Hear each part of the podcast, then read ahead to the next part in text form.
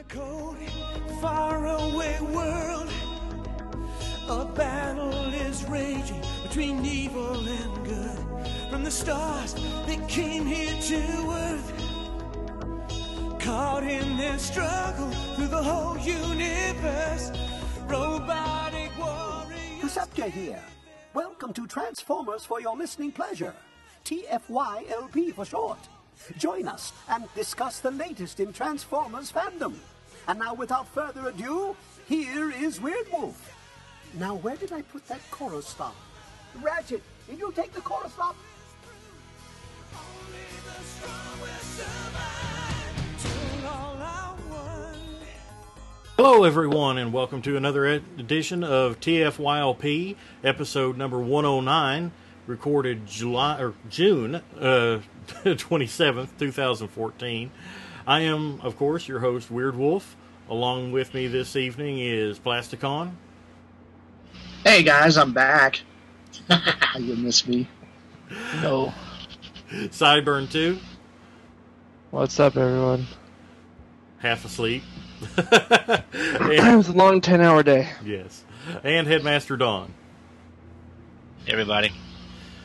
Well, uh, little uh, little forewarning here. If you are tuning in, we are going to be discussing uh, Transformers 4: Age of Extinction. Uh, we've each had a opportunity to view this movie, and we're going to be talking about it, uh, our thoughts on it, our likes, our dislikes, and uh, and everything. So, if you have not viewed the movie, be forewarned. There will be spoilers. We're going to be talking about uh, events that take place in the movie that haven't really been uh, revealed, and going to be talking about characters that uh, uh, really weren't revealed until the movie came out. And uh, so, if you don't want to be spoiled, uh, wait till after you see the movie, and then come back and watch this video or listen to the download version. Um, also, uh, I, I want to give a public uh, and video uh, thank you to Rob Springer for helping me to get out uh, episodes 106, 107, and 108, the audio versions, uh, on a much uh, faster rate than I would have uh, normally because, like uh, a lot of you know, I've been in the process of moving, and uh, what you don't see behind me is a big ton of boxes over here that I still haven't even gone through. And uh, our kitchen, we actually made our first meal in our house tonight. So uh, it's it's it's a, it's a slow process, and I've I've been quite busy. Um, so please bear with us, and uh, um, as we get things squared away, I know Plasticon's still in the process of moving and uh, and everything. Um, so we're gonna have we're gonna have a little good time tonight, though. Uh, we're going to talk about Transformers 4: Age of Extinction. I thought you just said we're having a good time. I, I, I don't know. It, it, mixed reviews. Uh, I had a chance to view it last night. Uh, I got a nine o'clock showing. Uh, how, how did you guys see it? You guys see it last night, today? Same, yeah. Nine Last night at o'clock. nine. What are you thinking? We were all sitting I- in the theater together in our minds. Yeah, our I homes. was. I, I actually saw this afternoon at the early show. I actually spent yesterday watching How to Train Your Dragon 2 because I couldn't get the times to line up to do a back to back double feature. So, It was probably a better movie. yeah, uh, I'll go into that later. Yeah. We'll we'll we'll we'll each give. I'll give each one of us a chance to talk about um, our overall thought on it. And well, matter of fact, I think we'll go into that right off the bat. Um, uh, Don, let's start with you since you're the far farthest left on my screen and first on the Okay. thing there. Uh, how uh, how did what what's your overall opinion of the movie? Your likes and dislikes on. Well, let's just go with your likes first, and then later on we'll go through. We'll do our dislikes. Likes. Likes. There's not many, I'll be honest. Um, I think one of the highlights was John Goodman's vocal performance as Hound. Definitely went a long way into making him not feel like he should have been Bulkhead. You know, he was the gruff, you know, no nonsense veteran who enjoyed what he did. Not that he was a warmonger, but he just was good at what he did, which is kind of like the bio. Uh, and I won't say he was a fleshed out three dimensional character, but he was a lot more fleshed out than a lot of the Autobots have been in previous movies. Um, I will say some of the action scenes were easier to follow than the earlier movies. Not all of them by by any means, but I, unlike Revenge of the Fallen, the forest scene, which I could not tell what was happening in Age of Extinction, I was able to at least follow who was fighting who, who was shooting what at who, and things of that nature. Um, CGI looked good. Um, it start, you know, these humans are a bit. I don't want to say infinitely better than the last set of humans, but I think they were at least they stood out more from each other. You so you couldn't just replace one human character saying something with another human character saying the same thing, and it be who's saying what, when, and how. Uh, Kelsey Grammer did a it, it was it, he did a pretty good job. Again, it's the role of I'm doing this for God and country, and I'm a patriot, and so forth and so on. But his character did have a little bit of weight to it. A lot of the other humans, typical henchman, typical bad guy, uh, and, and this is this is not a strike against the actress who plays uh, Cade's daughter. Uh, again, she's she's a very beautiful woman. I don't mean this anything bad, but her being a rally car navigator for Shane, how could she get away to be a rally car navigator from a father who was like that? I'm just saying some of the roles that they created for these characters did not fit. Other than that, that's really all I've got to say on, on my likes. Ouch. Considering that, considering that the runtime of the movie is about two hours and fifty minutes. Yeah, that's, that's, yeah, yeah. I kept, I kept, I kept hearing the Cinema Sins beat going off in my head when I was. If y'all have watched Cinema Sins on YouTube, it's kind of like that's wrong, ding. That's wrong, ding. That doesn't make sense, ding. Yeah. So, Yeah. So, uh, Sideburn, what about uh, you? What's your overall opinion of the movie, and uh, what's your likes of the movie? Overall opinion is it's definitely it's definitely not the worst Transformers movie. It might actually be the best of the four. Ouch. Um, better than one. oh, I ca I you know, one I liked one at the time, but I haven't been able to watch it since. I get about 20 minutes into the movie and I'd shut it off. I'm like, this is crap. I don't know why I ever liked this. Um, now this one, uh, to me, this one, you know, I like this one because it cut out all the potty humor. Um, I mu- I much preferred the story of father and daughter to boy meets girl. Um, it was uh, it was boring, but I was ridiculously bored watching Dark of the Moon. Uh, and I was I was less bored watching this than Dark of the Moon. Um, so it's got that going for it. Um, I love Hound. He's a great character. He's the new Ironhide. Um, and hopefully he doesn't get the same treatment as Ironhide. Because that was bullcrap in Dark of the Moon. Um, and I don't. Really, that's all I can say. I liked I liked Hound, and I liked the human characters a lot more than I did the first three. You're stretching. Well, eh, hold on. I'll give it to Lockdown. Lockdown was pretty cool. yeah. Yeah. Now, And when he uh, that scene where he turned into the Lamborghini, it was driving in front of the fire, and it was just like, that wa- that scene was sexy as hell. Even even even though it had a fr- even though it had a freshly a freshly fried body in in the scene. yeah. So, uh, uh, Plasticon, your your thoughts and and likes in the movie? My thoughts. I actually thought it was a pretty good movie.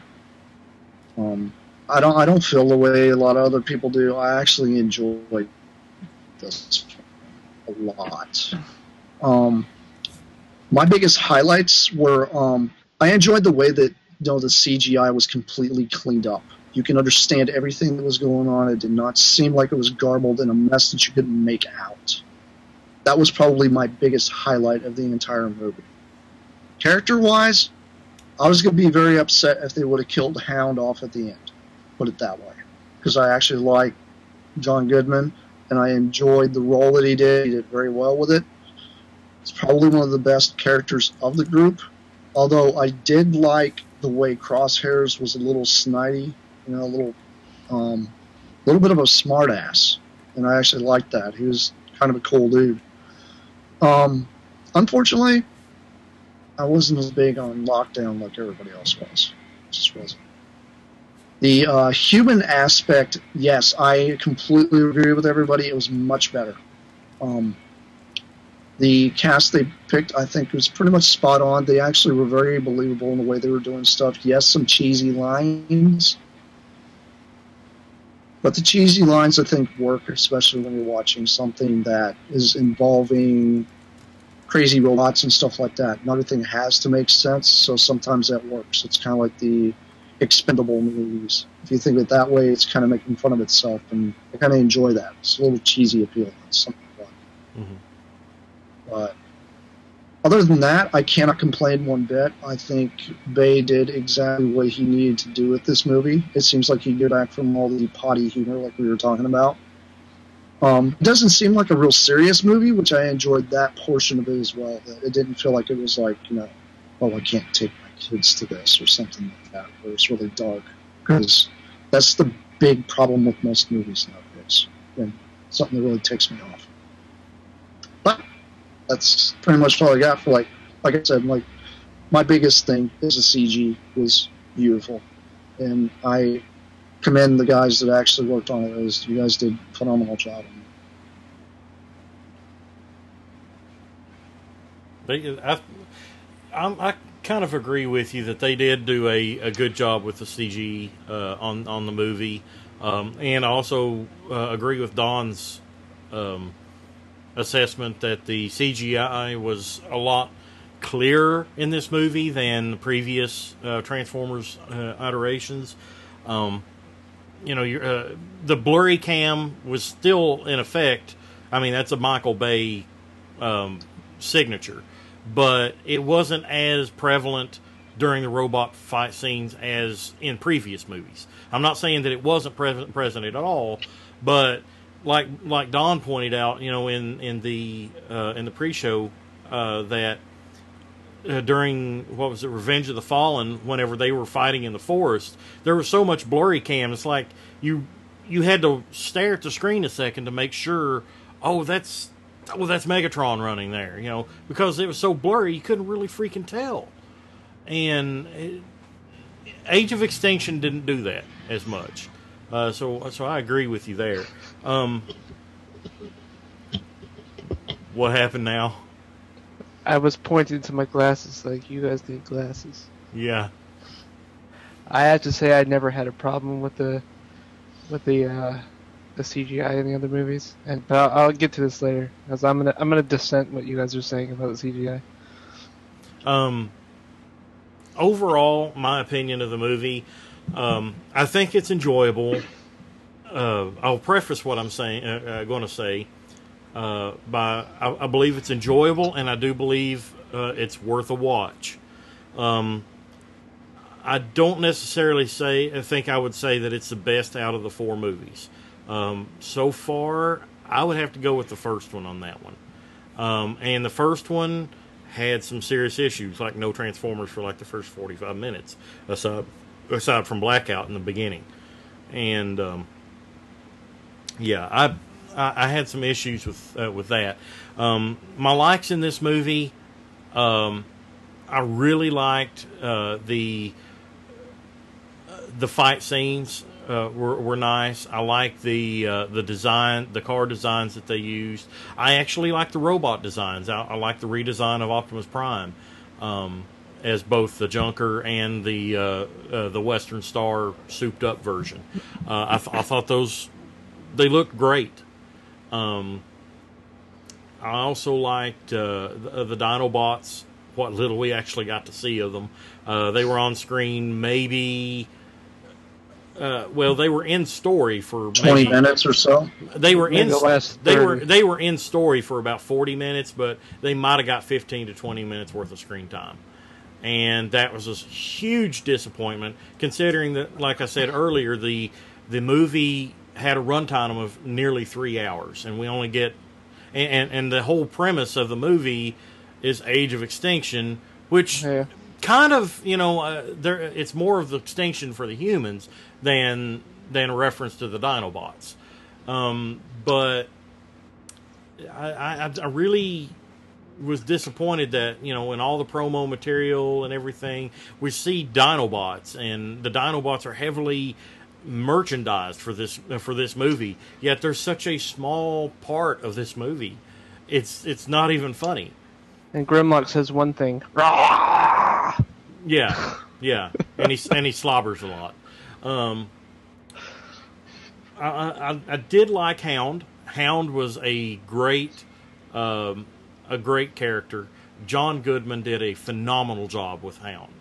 Um, I, the human characteristics in on a transformer, like you know the the, the beard and uh, the the flowy beer gut that he had, and and uh, and the cigar. I- I'm not one of those type of people. Like uh, I'm not I'm not a big fan of the cigar that Kup had, you know, for uh, in in the comics. So I you know whenever iGear came out with that Cuphead, I was one of those. I'm like, eh, don't care for it. I really don't see a reason for robots to smoke. But but you know maybe it's some kind of robo tox or robo uh, nicotine Well, I- that, that he's I, I believe in. it's uh oh I don't even think it's supposed to be like I believe it's just a uh it's a shell casing that he's smoking. Well, uh, there was actually Yeah, one. he's just biting on a shell casing. no, actually, there was one scene. If you looked really closely, he actually tugs on it. It lights up, and whenever he takes it away from his mouth, there's smoke coming out of his mouth and nostrils. So he is actually smoking on the movie. Um, I find that a bit odd. Uh, the flowy cape on crosshairs, odd, but it looked cool. Um, and I really, I, I don't know about you guys, but I really, really dug uh, um, Drift.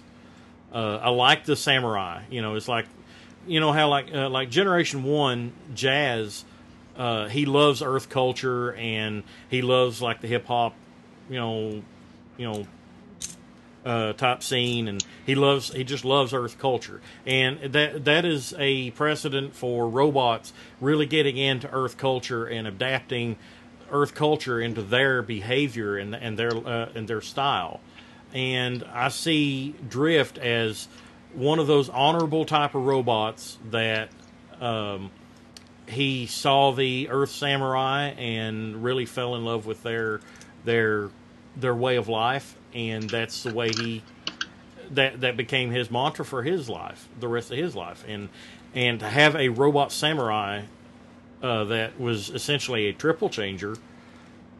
I mean, he was pretty awesome, and Ken Watanabe's uh, portrayal of him, I thought was really spot on.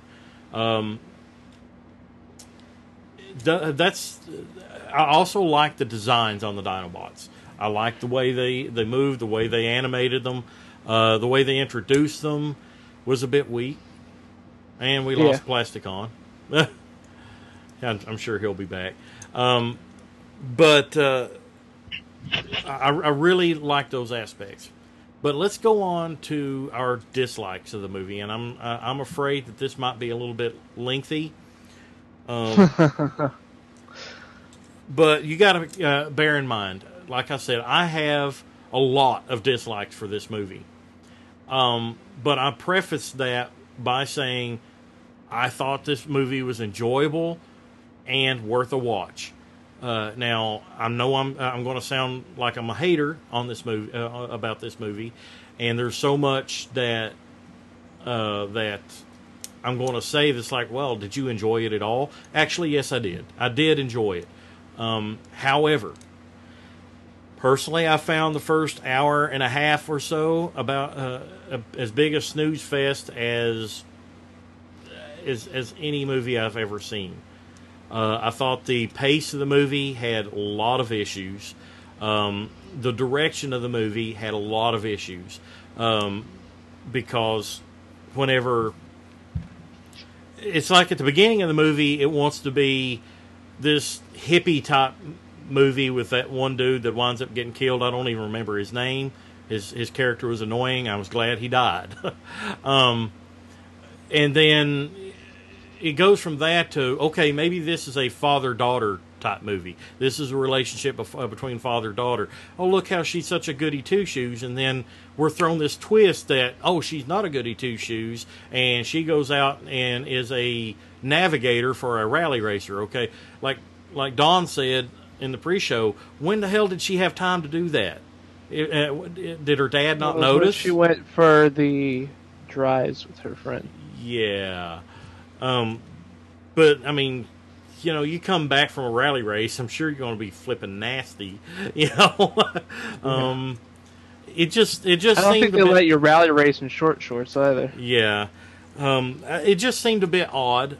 Um, I have to say that Optimus Prime uh, and his pissed off demeanor throughout the entire movie uh, was quite jarring, in my opinion. Uh, it's- Prime, and I'm gonna kill them all. yeah, I mean, uh, I don't know how many times he said in the movie, "I'm going to kill you all."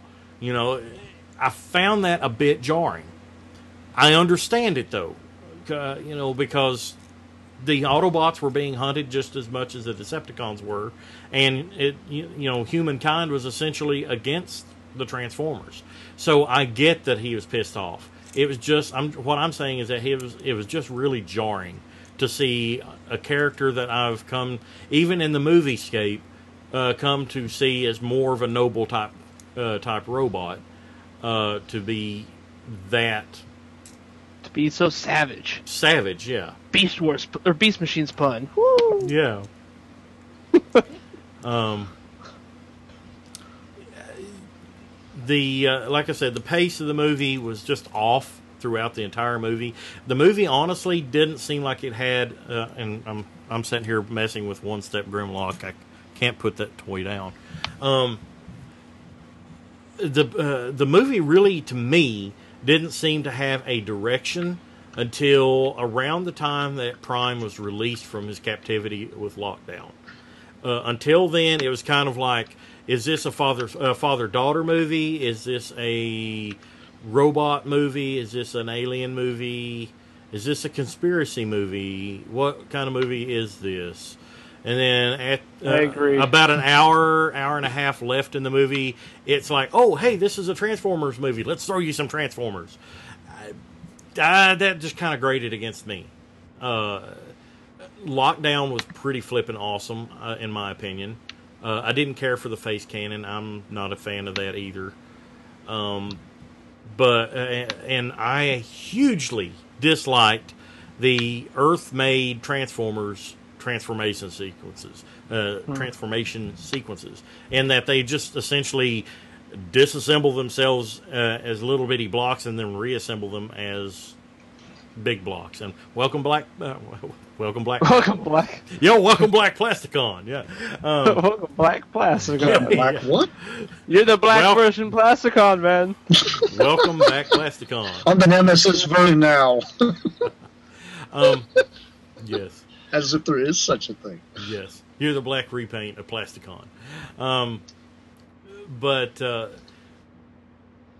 Oh, let me let my uh, viewers know. Yes, I am stuck on a DSL. That's why I might disconnect every now and then. I apologize. yeah, basically, he's having the same problems that I was having at my old location.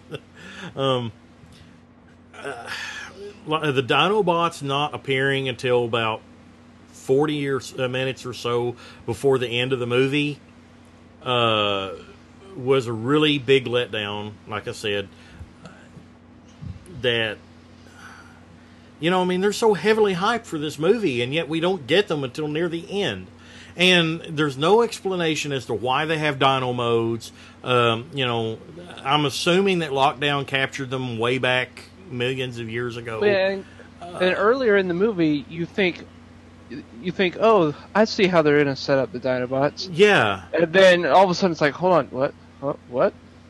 Yeah. th- uh, It's like what, they what were. What was the point in that first scene? Yeah, that first scene. that again, that's with the pacing and the direction of this movie. It just didn't seem to know what the hell it was doing for the first hour and a half. It was uh, it was there.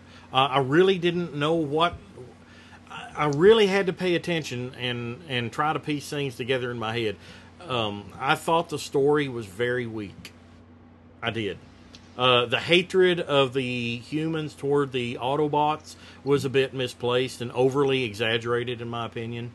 Um, I understand that propaganda and, and all that, but you know, given that it was very apparent in the other three movies that the Autobots were fighting for uh, uh, for the humans and trying to defend the Earth against the humans. Yes, maybe the uh, some humans thought that the tra- uh, that because the Autobots were here that that's why the Decepticons were here, and if they all left, then we, you know, I get that, but it was very clear that there was good robots and bad robots, and I I don't understand what turned everybody and their grandmother against the Autobots so quickly in just five years. You know, it's like it, it just seemed a bit stretchy to me. I, I didn't care for that. Um, and the fact that in the end, Optimus Prime actually kills a human. He killed Kelsey Grammer's character. I get it. Again, I get it. But Optimus Prime does not kill. And that was wrong. I felt that was so that that that scene did not have a place in this movie. What are you Uh, talking about? I'll take your, give me your face. But that's a robot. that's a robot. Optimus Prime does not kill humans. And they they introduced a whole can of worms there. I do not Hey. agree with. I do not agree with that at all. Um those are my biggest dislikes with this movie. Um, but before we move on, I want to plug our sponsors, uh, CapturedPrey.com. Great toys, great prices, great service, CapturedPrey.com, as well as Mega Toy Fan. Check out MegaToyFan.com and check them out at conventions for great deals. Um, Compliments to Captured Prey at BotCon. oh, yes. They'll be at TF Con in Chicago. Yeah, remember Chicago. yes, remember Chicago. Remember Chicago. So, so Don, your uh, let's get to your dislikes of the Age of Extinction. Ooh. Wasted. The tint everywhere. Galvatron. Wasted. Dinobots. Wasted. Uh, wowing us with transformation sequences, but it being slightly off panel, so all you see is the start or the finish. Wasted.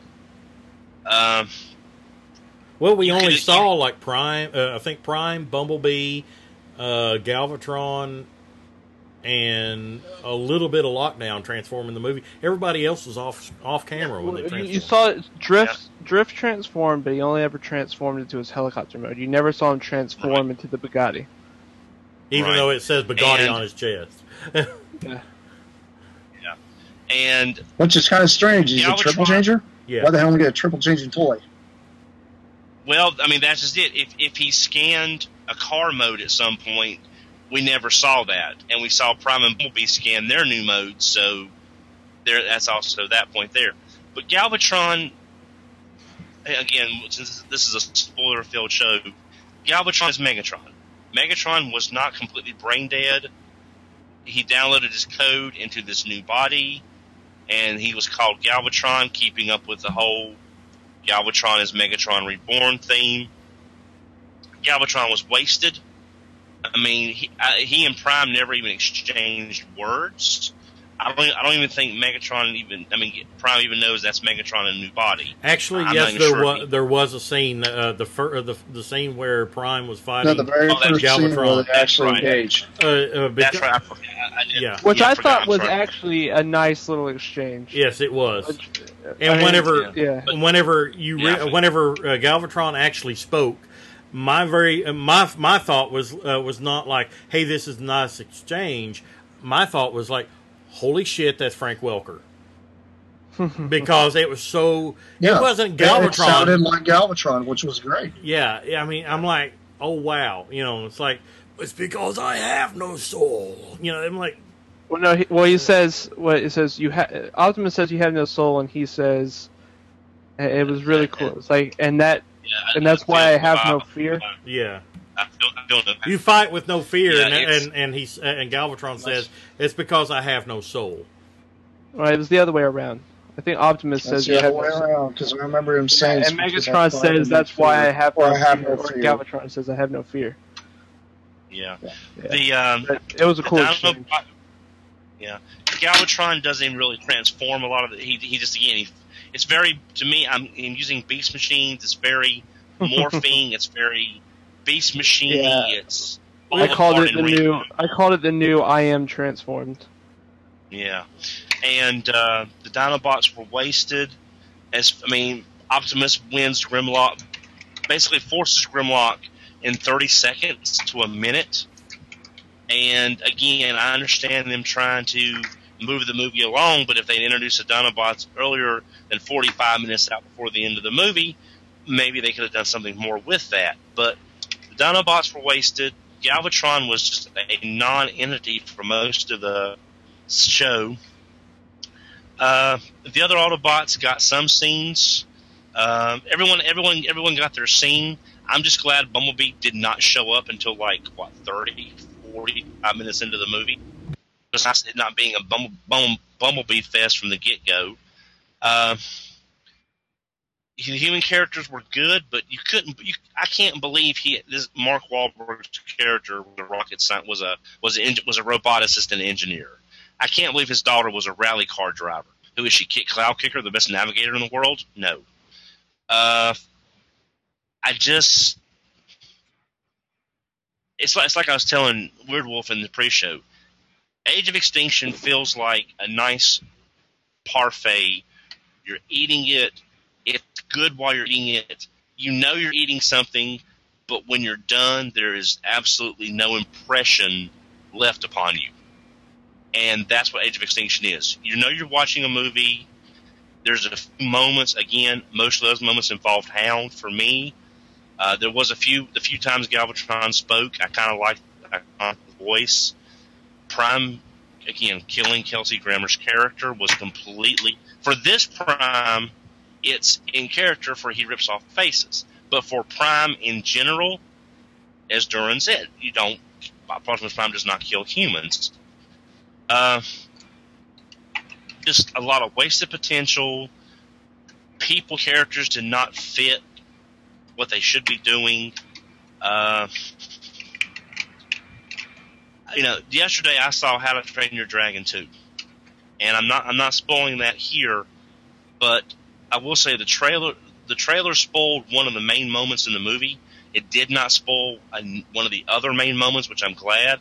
I left there feeling more emotionally connected to the characters in How to Train Your Dragon 2 and how their lives had changed from what happened in the movie for the next movie and the next season of the television show than I had any kind of emotional connection with AOE. And again, going into a Bay movie, you shouldn't expect much of, a mo- of, an, of an emotional connection at all.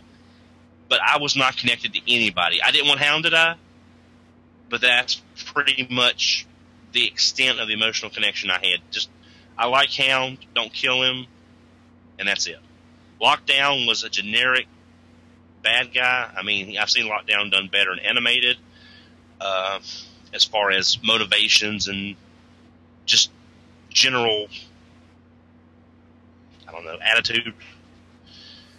Just a, just a, lot of a lot of wasted wasted characterizations that wasn't seen through, characters that weren't needed, and a god awful runtime.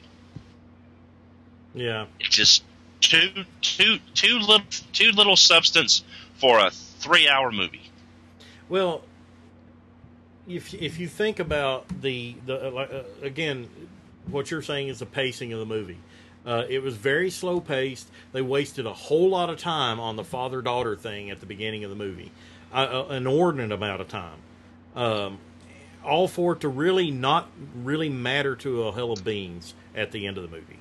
You know, I mean, yeah, it it showed you that Mark Wahlberg's character loved his daughter and everything, but they really didn't do anything to really flesh out the characters uh, and the the the whole character that that they killed off the the bearded dude that drove the Mini Cooper.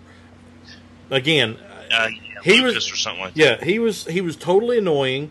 Had no no overall bearing to the plot whatsoever. His death was meaningless, and uh, aside from oh, good, he's not going to be here the rest of the movie. Uh, his I de- like T.J. Miller. his his his death was meaningless. They wasted I'm sorry, I enjoyed the hippie. I enjoyed the hippie. he uh, he wasted so much screen time. I actually liked it. That was funny. he wasted so much screen time uh, aside from uh, you know uh, and and his comment now having a having a teenage uh, stepdaughter now his comment at the beginning of the movie uh, about uh, about that that girl it's like your daughter's hot here he is this 30 something year old man talking about a 17 year old girl saying she's hot it's like i find that Oh, yeah. i found that I got- extremely creepy I got a lot about that whole subject. That uh, the whole movie was it was very weird that way because every all the whole movie, Mark Wahlberg is stressing she's 17, and every time he's saying she's 17, it's from a camera angle that's right there behind her legs with her short shorts cut off right where her butt cheek starts. yeah And I She's have, and I have 17. to add She's this. 17. yeah It's like playing Her boy- playing up her her boy- sexuality is just wrong. Yeah. And her boyfriend knows about the Romeo and Juliet law, and they have actually researched this as a defense. Well- yeah, that's not a little creepy at all. I don't know. That's uh, that didn't really bother me as much because you But think I- of it I- like I'm just saying- twenty to seventeen is three years. That's like I, I honestly didn't it's- find that relationship as as uh, unacceptable as the sexuality of of this girl. Whenever they was really touting the fact that she's only seventeen years old, and the fact that you had this thirty something year old dude sitting there going, "Dude, your daughter's hot. Your daughter's really hot." It's like, but she's hot, you know. I just found that really creepy, and that and you know maybe maybe a few years ago I wouldn't have found that as creepy, but now that I actually have a teenage stepdaughter and I actually think of, uh, I'm like I, I don't want other dudes talking like that about my daughter, so I, I, I look at it from a different light now, and and I really found it creepy. And yeah. I def- I definitely found the whole aspect of that movie. That the whole like I said, the whole movie is she's seventeen. She's seventeen. She's seventeen. Well, then stop showing me her butt cheeks. Basically. Yeah, Well, it- Stop it's just showing like me how with sexy she is. Yeah. Yeah. It's, it's, it's like when Mikaela is leaning over the bicycle or the motorbike in the first movie or something, or the second movie. It's like, okay, how many boys' movie. puberty did you just jumpstart with that one scene? Yeah. Do we really need that again? But No. the thing That's what is, Michael Bay does. though. The- That's his part of his cinematography and the stuff that he does. I understand why he did what he did because he's trying to make it Well, as a joke too.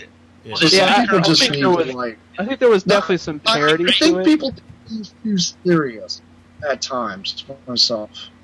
I really do. I mean, being a filmmaker myself, I understand why you choose certain angles. I understand why you're trying to do certain things. Oh, she's 17. Okay, well, you're doing a shot between her legs. It's to be funny. It's to just, you know, get under people's skin sometimes, and that's what filmmakers do. If they did that, then congratulations. He pulled your heartstring. So therefore, Yeah. the movie must have done something to make you feel something. I, I Which that's what recognize. filmmakers do. I definitely recognize the parody, but it was like maybe the first time that that happened. But it's like every time that happened, Right, but it don't was beat a dead shot horse. I get that. her legs. You know. Well, and the thing w- with the previous movies is that with Mikaela, uh, you know, Megan Fox, she really didn't pull off a high school kid that well to me. I mean, she really looked like she was in her early to mid 20s already. She didn't look like a high school student to me. This girl here, Yeah, but this girl, this did. this girl here, This girl really she did. didn't look like she was much older Yeah. than my stepdaughter, and that really that really pissed me off that they was playing up her sexuality and that Well, well why, why not make her 18 and just get over that? I mean, one year doesn't make a lot of difference. I, I know that. But I'm just saying, make her 19, you What- know. make her, eight, eight, make her above the legal age. Put her in At least- community college or something like that. Yeah, You know? yeah. Yeah, Well, yeah, it just okay, you put it this way: she's she's 17. Some kids graduate at you know early levels, so she obviously was looking for college. So uh, it's it is the whole protection thing, you know, with the father and daughter kind of thing. Yeah, they could have probably played it. You know, Bay could have probably played it back a little bit, but I understand you probably might have been a little ticked off about the pace of this movie. But the way I see it is, the pace of this movie sets up for the next two, and that's how I see when it comes to like Yeah. if you think about it, if you completely dismiss that anything ever happened before with those other three movies, say those other three movies never existed, and this is the first time you watch Transformers, to think about it, it really sets you up for the next ones. It Now- does, and and that's one of the comments I had about it is that it feels like it almost has that middle movie syndrome. You, you go you go watch uh, The Hobbit: Desolation of Smaug, nothing big happens. Um, and in this case, nothing big happens. Um, it's definitely a bunch of setup. You, they introduce the creators, uh, which I'm You- having horrible flashbacks to freaking Quintessons. Yes, Uh, I want quintessons. please, for the love of everything that is great and Quintessons. Honestly, I really want to see Quintessons. I think it would really bring in another aspect to the movie that they could play off of. Let it go that direction. And, and I'll be honest. I'm sorry, uh, some people will be mad about that, but that's where it probably should go. It probably should go toward that direction. And, and I Now, am kind of. I know some people. Go ahead. No, I'm just saying, I am kind of interested in seeing what a Bay Quintesson would look like. I'm Yeah, hoping and that's what I'm saying. I I like the idea that when he did Lockdown, Lockdown didn't look like the creepy dude from Death. I mean, he didn't look like that. He almost looked like an average Joe Transformer. You know, he didn't. He didn't. He didn't have that aesthetic that everybody would think you'd have. You know, to be some big badass, but, but you know, he really did look decent. But the thing with me with this movie that really I, I didn't like was the transformation of you know all those drones. I thought that was stupid. I didn't like oh it turned into a bunch of cubes and then turned into this. The hell's that? That's not a transformation. That's that's literally like a digital computer making something Yeah. from one thing to another. That's all it's done. and that was really I didn't like that. But Yeah, and the I had transformation for the rest of the Transformers was excellent. So Yeah, I this- think this- what should happen is, well, myself, I think what should happen after this movie is something happens to Galvatron and make him so he actually transforms like a normal Transformer from that point on. I don't see why they couldn't do that. Yeah. Because, you know, Optimus did see his alternate form, but, uh, you know, he might come back as a tank or something in the next one for Yeah, and, and So, this comes back to uh, this comes back to what uh, what Don was saying, where I don't I don't buy it. Like I can buy humans have made Transformers. I don't buy humans have made physics defying better than Transformers Transformers. Yeah. That I don't buy. It's like whatever. Right. This is stupid. My- I, I myself- can't believe this. Well, yeah, I mean that that's the whole thing. When when they announced that you know humans were making transformers, the things that popped in my head was Target Masters, Headmasters, and Power Masters. That's exactly what the hell came in my head. But it was the complete opposite. It's I'm a drone controlling thing over here, just like you know the United States military does now with you know drones. They sit in an office that's got all this radio control, and they radially control it. Okay, it, it makes Radio- sense that you know radially? you got, you know, Megatron radio control. Radio. Radio control. You said sorry. radioli. like radio control and you know freaking wi-fi or whatever the hell you want to call it but they control it from a different area i do like the idea that you know i didn't have a problem with the storyline a lot of people did i thought the storyline was fine there's nothing wrong with the storyline the things that i wanted to see more yeah i did want to see more dinobots but honestly, when I sat there and watched all these previews, I started piecing the whole thing together in my head, and it lined up to exactly what I thought was going to happen. You're going to have Invasion Prime, and then they're going to try to come and take it over, and then what's going to end up happening is Prime's going to escape with them, and then they're going to go bring in all the rest of the Autobots, and then, you know, find out about this thing, and then they're going to go try to attack them, and then they're going to get, you know, counterattacked or some crap like that, and at the end, on Autobots to be down on their luck and have to call on help, and that's why they bring in the Dinobots. That's exactly what the hell I thought was going to happen, and what happened? There's the movie. That's what happened. Yeah. So But I was prob- not disappointed. The problem is, is a lot of people out there that are expecting more. Quit expecting too much. Well, no, Oh, you no, See no. it for what it is. Well, no, I, I was. I went in with no. I I went in with no expectations. I went in. Ex- I went in expecting to have a And bad still- time. I, mean, went in. I went in with yeah. I went in with no expectations other than to sit there and be and be mildly entertained and enjoy some some decent CGI. I left with exactly what I got, and but that's it. I had no memorable moments other than the things with Hound mostly. I had, I, I took away nothing of any substance from this movie, and I went in expecting nothing, and I was still kind of disappointed. Yeah. and we lost And, uh, That's John not- again. You know that that's that's not good when you go in expecting nothing. You get exactly what you want, and you're still disappointed because the movie didn't surprise you in any way. That that was me. I went in with little to no expectations uh, either. You know, I I went in. It's like okay, I'm going to go in and watch this movie with a blank slate and say, you know, I I don't have any preconceived notions of okay. I think this is what's going to happen here. Uh, I think this is how the movie's supposed to go. This is what I'm going to expect.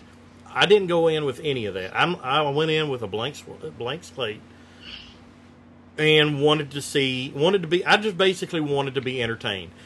That's what I got, I want but it wasn't as I didn't my entertainment level didn't get as high Yeah. as I thought it was uh, I thought Well, it should have. it's That's like it's I was I'm- saying. Yeah, well, I'm, I'm No. gonna say this. I, I went in and I went in and said, "Okay, movie, I'm coming in with no expectations. Surprise me. Do something that will say, "Hey, I'm glad I saw this." And nothing other again, other than John Goodman's performance as Hound, I took nothing away from this movie. Yeah. I, I went in. I went in with the mindset this is going to be terrible, and I left going, meh. I mean, the last two hours or the last two, last three hours went by. I'm not, you know, I'm not over ex- over excited about anything. I'm st- I'm at a pretty calm level. Um, I don't. I'm not overworked up about anything being absolutely terrible. I just kind of walked out and went, eh. Yeah, that's that's That was- me. That was two hours and forty six minutes. There was no there was no scene in that movie that le- that whenever I came out of the theater, I'm going, "Oh my god, you remember that scene? Oh, I remember. I love that scene. I love that scene. Uh, oh, you remember this scene? There was no scene that really stood out as like, oh my god, that was so freaking awesome. There were some well done scenes. That's not saying that there was nothing that was interesting in this movie. There were interesting points in this movie, but there was no standout scene that said, "Oh my God, that uh, this movie had had a blow me away moment." There was no, uh, and for uh, on the other side of that, there was no point in this movie that said that made me think, "Oh my God, this movie is unredeemable," in my opinion. Now, uh, if Proto Man was able to be on here tonight, yeah, I'm sure he would have had To had, be honest with me, had a, another opinion. But go ahead. Well, um, to be honest with me, I would say one of the big scenes that I really enjoyed was the, the, the opening. Like, literally the opening where, you know, you had these alien ships coming to Earth and eradicating the dinosaurs and stuff with this bomb. I thought that was an excellent way to actually segue into what was going on and It you know, was cool. bring in the reason why the Dinobots were there because it actually brought in why. It didn't have to go through some stupid thing saying, "Oh, well, they were just brought in from some other planet or something like that." At least there was like a, a explanation, I don't. and that's don't. one big reason why some of these way. movies don't do very well. I don't see it that way though. I see that as what I thought was going to be the explanation, but turned out not to be. Um, they they show them bombing the planet, and then they show later they show a couple of metal dinosaurs, clearly something that looks like Grimlock and something that looks like Slug, in the eye or frozen in this metal stuff, and you think, oh, at some point they're going to figure out how to bring them to life in Dinobots. But no, for some reason, Lockdown has Dinobots on his spaceship Exactly. That is that my they never even call Dinobots. They're they're the legendary warriors that Exactly. They're- That yeah, that was my biggest plot hole Like- in this movie. Is like the, the whole on the brim. the Oh, whole we the whole Dinobots. scene the whole scene with the, uh, them in the Arctic. The whole scene uh, with with that, that blonde chick in the Ar- uh, Arctic, and they supposedly discovered the Dinobots, you know, frozen uh, frozen in the ice. Okay, that that scene could have been completely deleted from this movie, and we would have never missed it because Yeah, because we don't hear anything, see anything about the Dinobots until we see Grimlock hanging upside down in that in that in that thing. It's like, okay, how did he get there? Yeah, and, and- and and then even to that point, you when Mark Wahlberg goes into the uh, HSI lab and he's talking to her and he says, you know, no, that's not a Decepticon, that's an Autobot. They're the ones that fought for us. You you think, oh, so she's gonna lead them to the Dinobots later, but no, that not, that didn't even pan out. It's like, what did they, I didn't understand what they s- they they set all this stuff up, and it's like I'm making these connections to my head as the movie goes, and it's like, nope, uh, just I said the exact same thing in the pre-show. He It's said a little their- thing called misdirection that some Well, the- filmmakers do. I mean, it honestly, I see where it fit in. I don't understand why everybody is so butthurt about that. I mean, I get you guys wanted them to discover them. I get that, but they try to make it easier to say, "Oh, well, here, this Well, is what happened." The thing If you is, think about it, well, no, but nobody I, I says see how it old as, lockdown is. I see it Nobody as, says how old those guys are.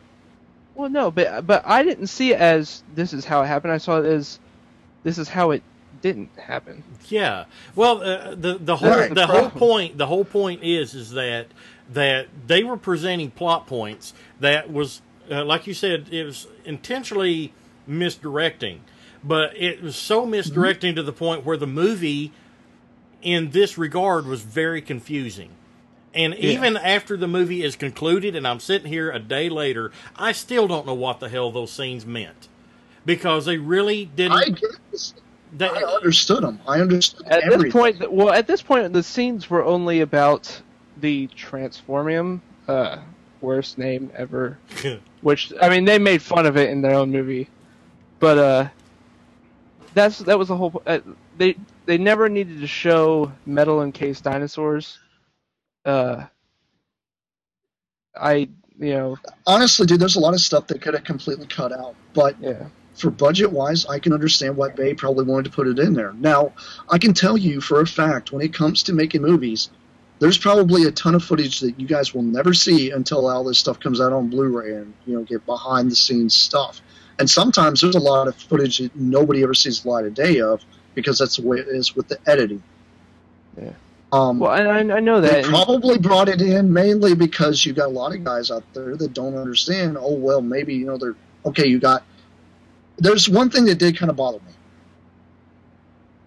After the bombing of that whole area, when it comes up and you see the airplane, they could have put up a little thing X amount of years later. They should have done that. If they would have put that one simple little title sub right at the very bottom, yeah. that probably would have enhanced that and made that better. But that's the only thing I can really see editing wise. Yeah, that was a very awkward that cut. issue. It was a very awkward cut, and I completely agree with that. But then again, you don't know what the budget constraints were. You don't know what the length of time they yeah, had well, to get the this out because constraints this were thing was very heavy. I said the budget constraint, constraints were definitely low because we only saw five Transformers transform. I mean, Well, yeah, they they cheat I a don't lot. know if you know this or not, but it's like the guys that complained about Godzilla only seeing X amount of stuff. And yeah, I'm sorry that goes into a little bit of a spoiler there on the Godzilla movie if you guys haven't seen it, but you don't see him that much. But this, yes, it, it was epic. If you haven't seen it, get off your ass. I would go I would love to But have finished the. This mo- is the thing. I don't. Well, I let would me love say to have this. finished that movie, but there was a fight that broke out in our theater.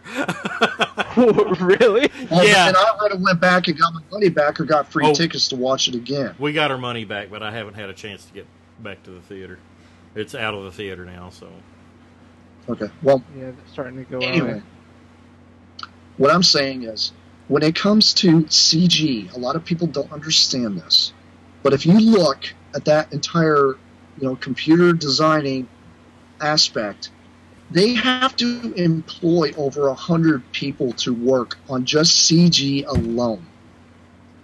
You add up those numbers, and you will see why certain things get cut and why things aren't as lengthy as everybody wants them to be there's a lot of things that people don't understand about filmmaking.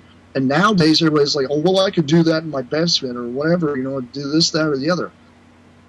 Honestly, let me see what kind of quality content you put out. I guarantee it's not going to be that clean.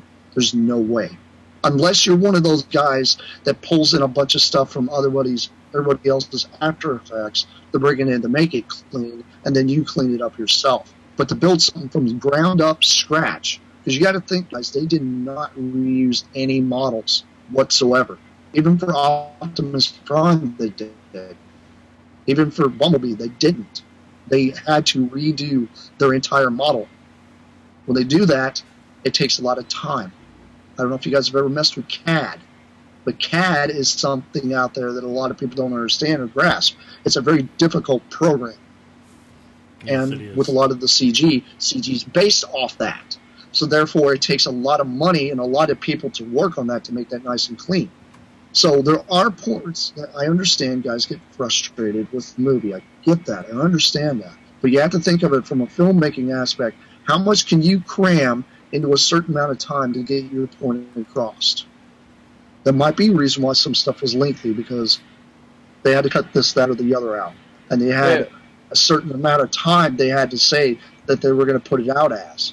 And if the producers were like, yeah, you have to fill this big of a slot, that's what they have to do.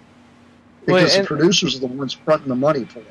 Well, this comes back to, uh, and this is what, what I wanted to bring up a little earlier was, this comes back to the plot where, it- once again, it's not that I feel like they did too little. I feel like they tried to do too much, and nothing got the focus. Was this movie about uh, the Yeager family? Was this movie about the Autobots being hunted down? Was it this movie about Galvatron and the human-made Transformers? Was it about Lockdown and the creators? Was it about the Dinobots? Um, there was so many plot points that they tried to cover that they didn't cover any of them well. exactly. Is what I had a problem with.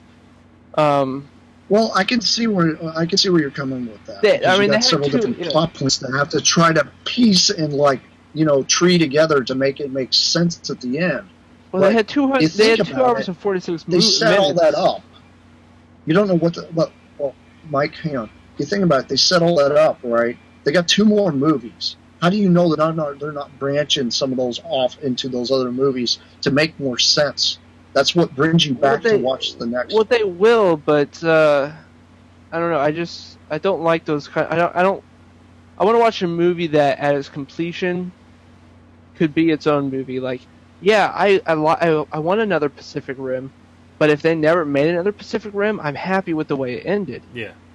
I'm not happy with the way Age of Extinction ended. Um, Yeah, it, it feels like no, it, me, it, it is very it- it open feels- ended. Very open ended. Well, there's there's open ended and there's blatant. Hey, this is all set up for another movie. It, it, it, I don't think I don't think Age of Extinction can stand on its own as a movie. It's it's all set up. It's all for the next movie. What I hate about that is if this movie really tanks, then uh, what's to stop the the the uh, the studios from saying, "Okay, we're done with this. That's going to be the last one." I, This one's going to be leaving us on kind of a open ended cliffhanger. I, I don't think it will tank. Um, I don't know how it was in your theaters, but a There lot was- of the people. Counting me, counting me, there were five people in the theater. That, Well, in my was, theater, That's premiere night, though. Not everybody goes to those. Well, in my was in- theater- I mean, okay. I don't know how big your theater is, but I, I went to a very small town. I'm here in Indiana, I'm 20, 25 like miles in from Louisville. Orlando.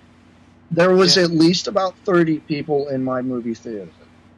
I'm 25 And miles from Louisville. At the end, okay, well, at the end of that movie, you know, we got a lot of us came out.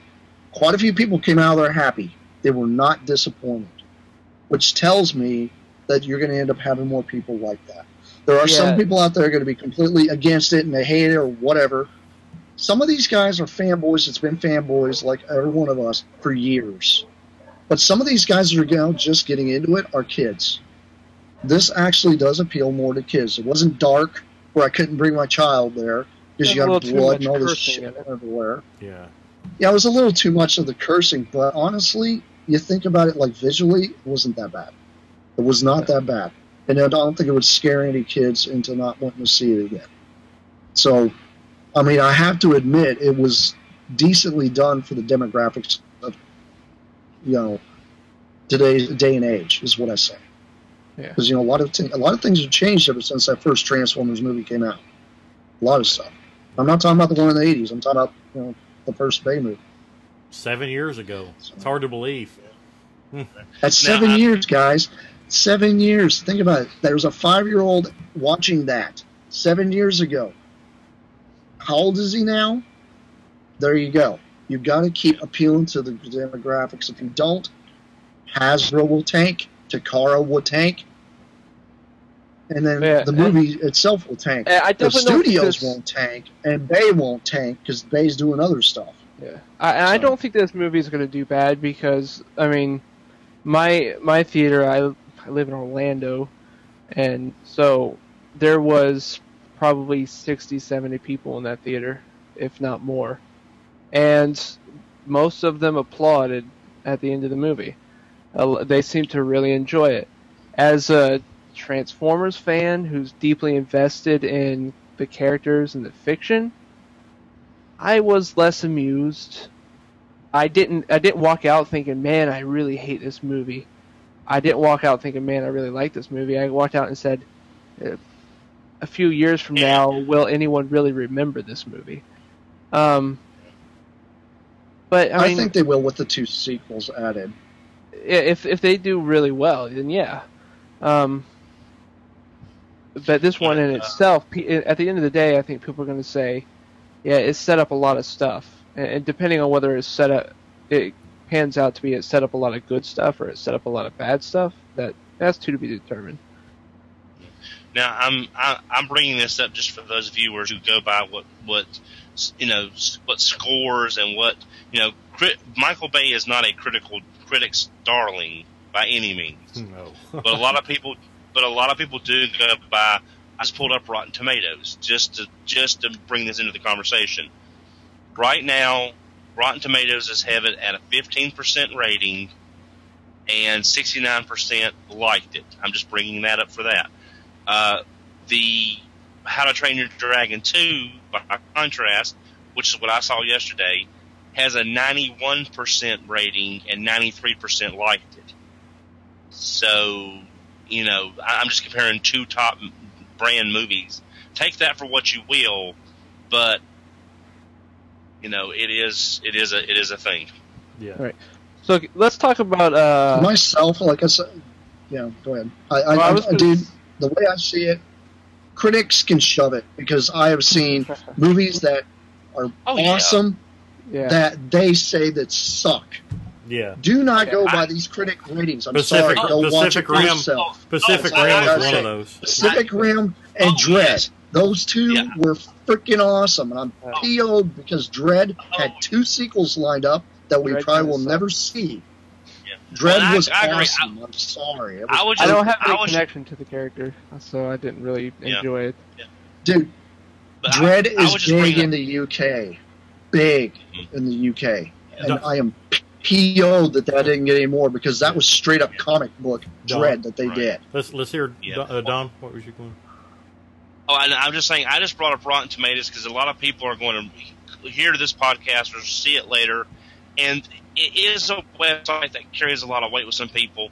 So I, I was just bringing that up as a reference point if anyone wanted to know where it was at now at the time. And I, And I'm just I'm sure it will change As as as as the movie goes on too. Yeah, I imagine that the most of the fan ratings are probably us, or Transformers fans, and, or, and fans of the maybe fans of the more overall franchise than just the movie franchise, who realized that it was actually released last night and not today. Yeah. Yeah. So that's likely to Well- change soon. you know, and it, it also make it also may get a boost from the uh, the, the the 10 second cameo that's in towards the end of another Hasbro product from those fans. Who I won't mention because that that might set uh, our illustrious leader off. So it's just it's there if you. li- I thought I thought it was funny while My it was Little there. so I Pony. had- yeah. I Yeah. thought it was funny. Yeah. I thought it was Yeah. it was very and of course, it was, yeah, of course, it's just Rainbow Dash, everybody's favorite. So there's that. Well, you know that that makes Yeah, I me think. found that very funny that they did that. uh, that makes me think. Let, uh, let's bring up really quick, and let's not spend a whole lot of time on this. I want to wrap this up because I do want to remind our listeners we're going to try to have another podcast tomorrow night uh, because we will have an opportunity to have uh, people who attended BotCon uh, on the show, uh, like Megamus and uh, I believe Dawn. And we uh, have people on here to talk about their experiences at the show. Uh, we're going to talk a little bit about some of the reveals and uh, and and just overall reaction of BotCon. Uh, basically, BotCon Fallout. We're going to try to do that show tomorrow night, barring any uh, anything that might um, might hold that off. If we don't do it tomorrow night, we will do it next week. Um, but I just wanted to get that out there.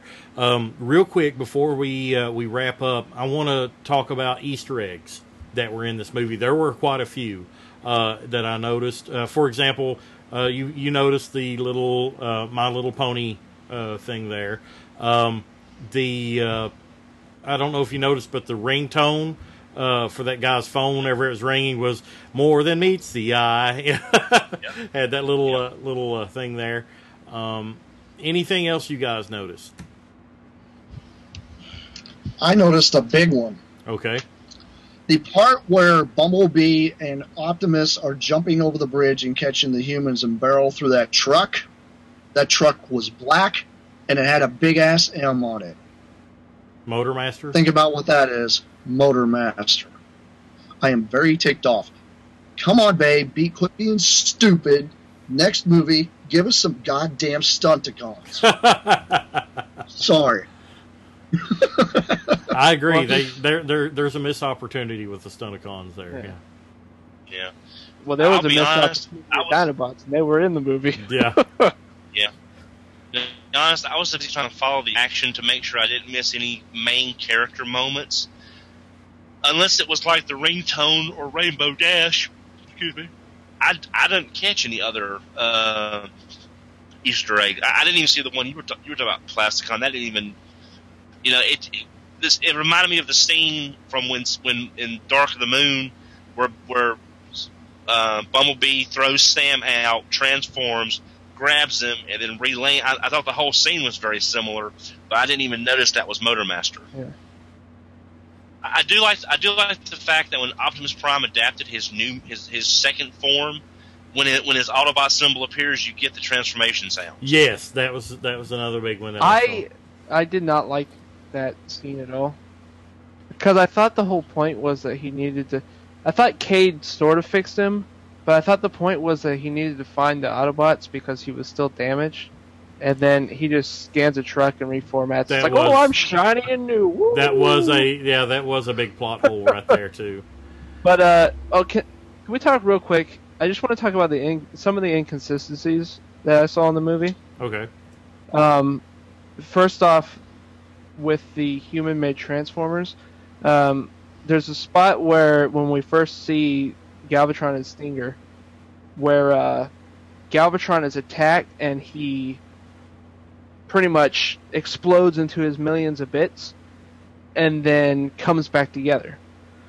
And then later in the movie, they're blasting him and capping him like they're just normal Transformers, you know. Yeah. Well, Um, and think of it this way, because if you notice, Galvatron's like transferring energy when he actually brings that group to life. My whole theory on that is he was actually transferring his energy and his essence to those to actually activate them, and they probably were nowhere near as strong as he was. I mean, yeah, I can buy, I can buy that. Galvatron's a special case, but uh, and it was still just sort of felt a little inconsistent to me. Um, Yeah, I, I agree with that. I, I And then agree there with was, the uh, inconsistency, but the way I saw it was like Yeah. it could have been just that, and that's well, I'll. I'll give, I'll, so I I'll kind of give Ga- dismissed it after that. Yeah, I'll give Galvatron the superpower. You know, that's fine with me. You know, but I just thought it was just a, just a tad inconsistent. And um, what was the other thing I was gonna? Um, crap, I can't remember. Oh, but and I do also want to say I didn't like the bickering Autobots behaving like Decepticons. Yeah. I didn't like that. Yeah, that was that was like you know your leader is back and you're acting like a bunch of you know idiots. Bugs. Bugs. Yeah. Well, I mean, Yeah. if you notice, Crosshairs is kind of a loose cannon, and I kind of like the idea that he was pretty much like the black dog of the pack. Yeah. Of, oh, I've been doing this crap on my own. I don't need anybody to boss Yeah, me around, you know. And then you have- and it's like, Then why you have should the I listen to this guy? You know. Then you have the drift and. Bumblebee puzzle, and it's sort of like, uh, what? I don't. Th- there was no backstory to explain why they were at Yeah. odds with each other. That was a bit disjointed. Yeah. Yeah. and and also this is minor, uh, because they couldn't show every opera. I I did like what was it, Graveyard Wind? Was, was uh, I think that was the, the name of the CIA strike team, but Mhm. killing Ratchet at the beginning that just seemed. I guess if they were going for emotional resonance, killing Ratchet, because other than Prime and Bumblebee, he was the last surviving Autobot from the first movie, Yeah. and they killed him. Well, And then we don't. Then we find out. Then we find out about uh, Leadfoot. Leadfoot from flashback video footage in the spy camera. So it's like just there may have been some other heads that I didn't recognize in the lab from other Autobots, but it just seemed like killing Ratchet was just uh, basic. Like, hey, this is how evil they are. They're killing the medic first. Okay. Yeah. Well, it was to set a real buck tone. I mean, it was supposed to show that they were at a low point because they literally had to hide for their life. They didn't care who it was. And I mean, Well, honestly, Yeah. you think about it. I mean, if you're covert ops and you're hired to go in and do a job, you, you you're not going to have a second thought because your leaders will like just do what they always said. Otherwise, they'll cap you for whatever. Well, So that's why they did what they did. I mean, that's you got to think Look- of it that aspect too. Yeah. Well, just from a personal So- standpoint, I would have much rather seen one the, the, the other two wreckers get killed versus Ratchet. Well, yeah. I'm well, sorry, they're uh, they like you were said- a lot more it wouldn't have had any weight. I actually, I have to say, I actually liked how they handled Ratchet's death. I felt that was, this is the first time, this is the first time ever that the movies has handled a death of a prominent character well, because Well, that's true. because True. Jazz Ratchet was is- mishandled. Ironhide was Yeah. mishandled. Exactly. You have Ratchet, and he's trying to plead for his life. He doesn't want to attack the humans. Humans were his allies. He believes in Optimus Prime's, you know, they don't kill humans. That's his. And then you, he gets this moment of desperation where he starts firing back at the humans. What's wrong with you?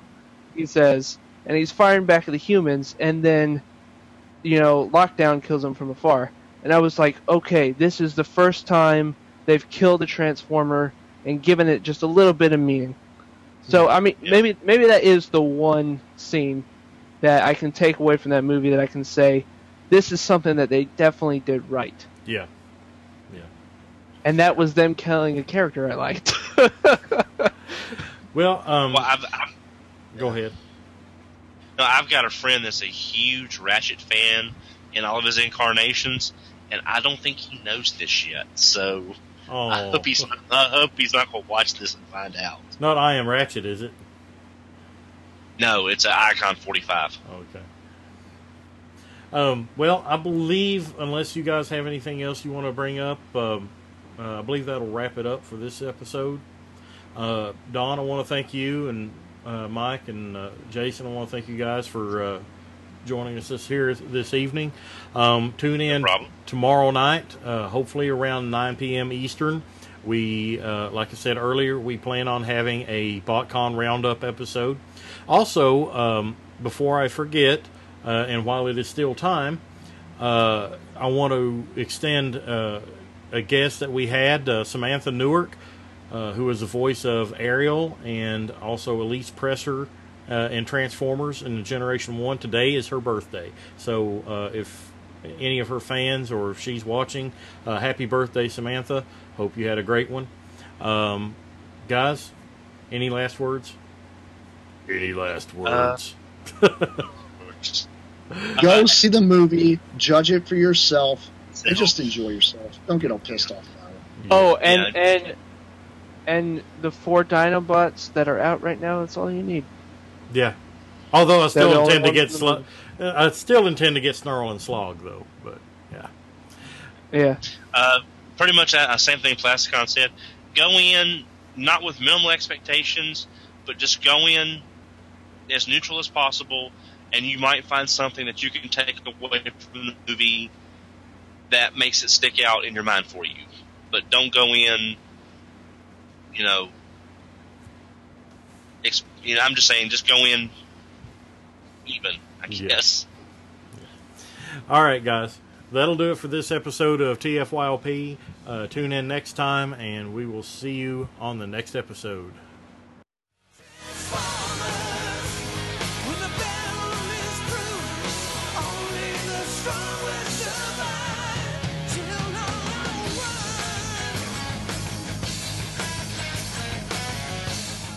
This has been Transformers for your listening pleasure, a presentation of tftalk.net. We'd like to thank you for listening and ask that you please rate us on your favorite podcast outlet and share us with your friends. Be sure to follow us on Twitter at TFYLP. Email us at podcast at TFYLP.com. This is Paul Lighting, and on behalf of TFYLP, we'd like to thank you again for listening. And we hope you'll join us next time for another TFYLP.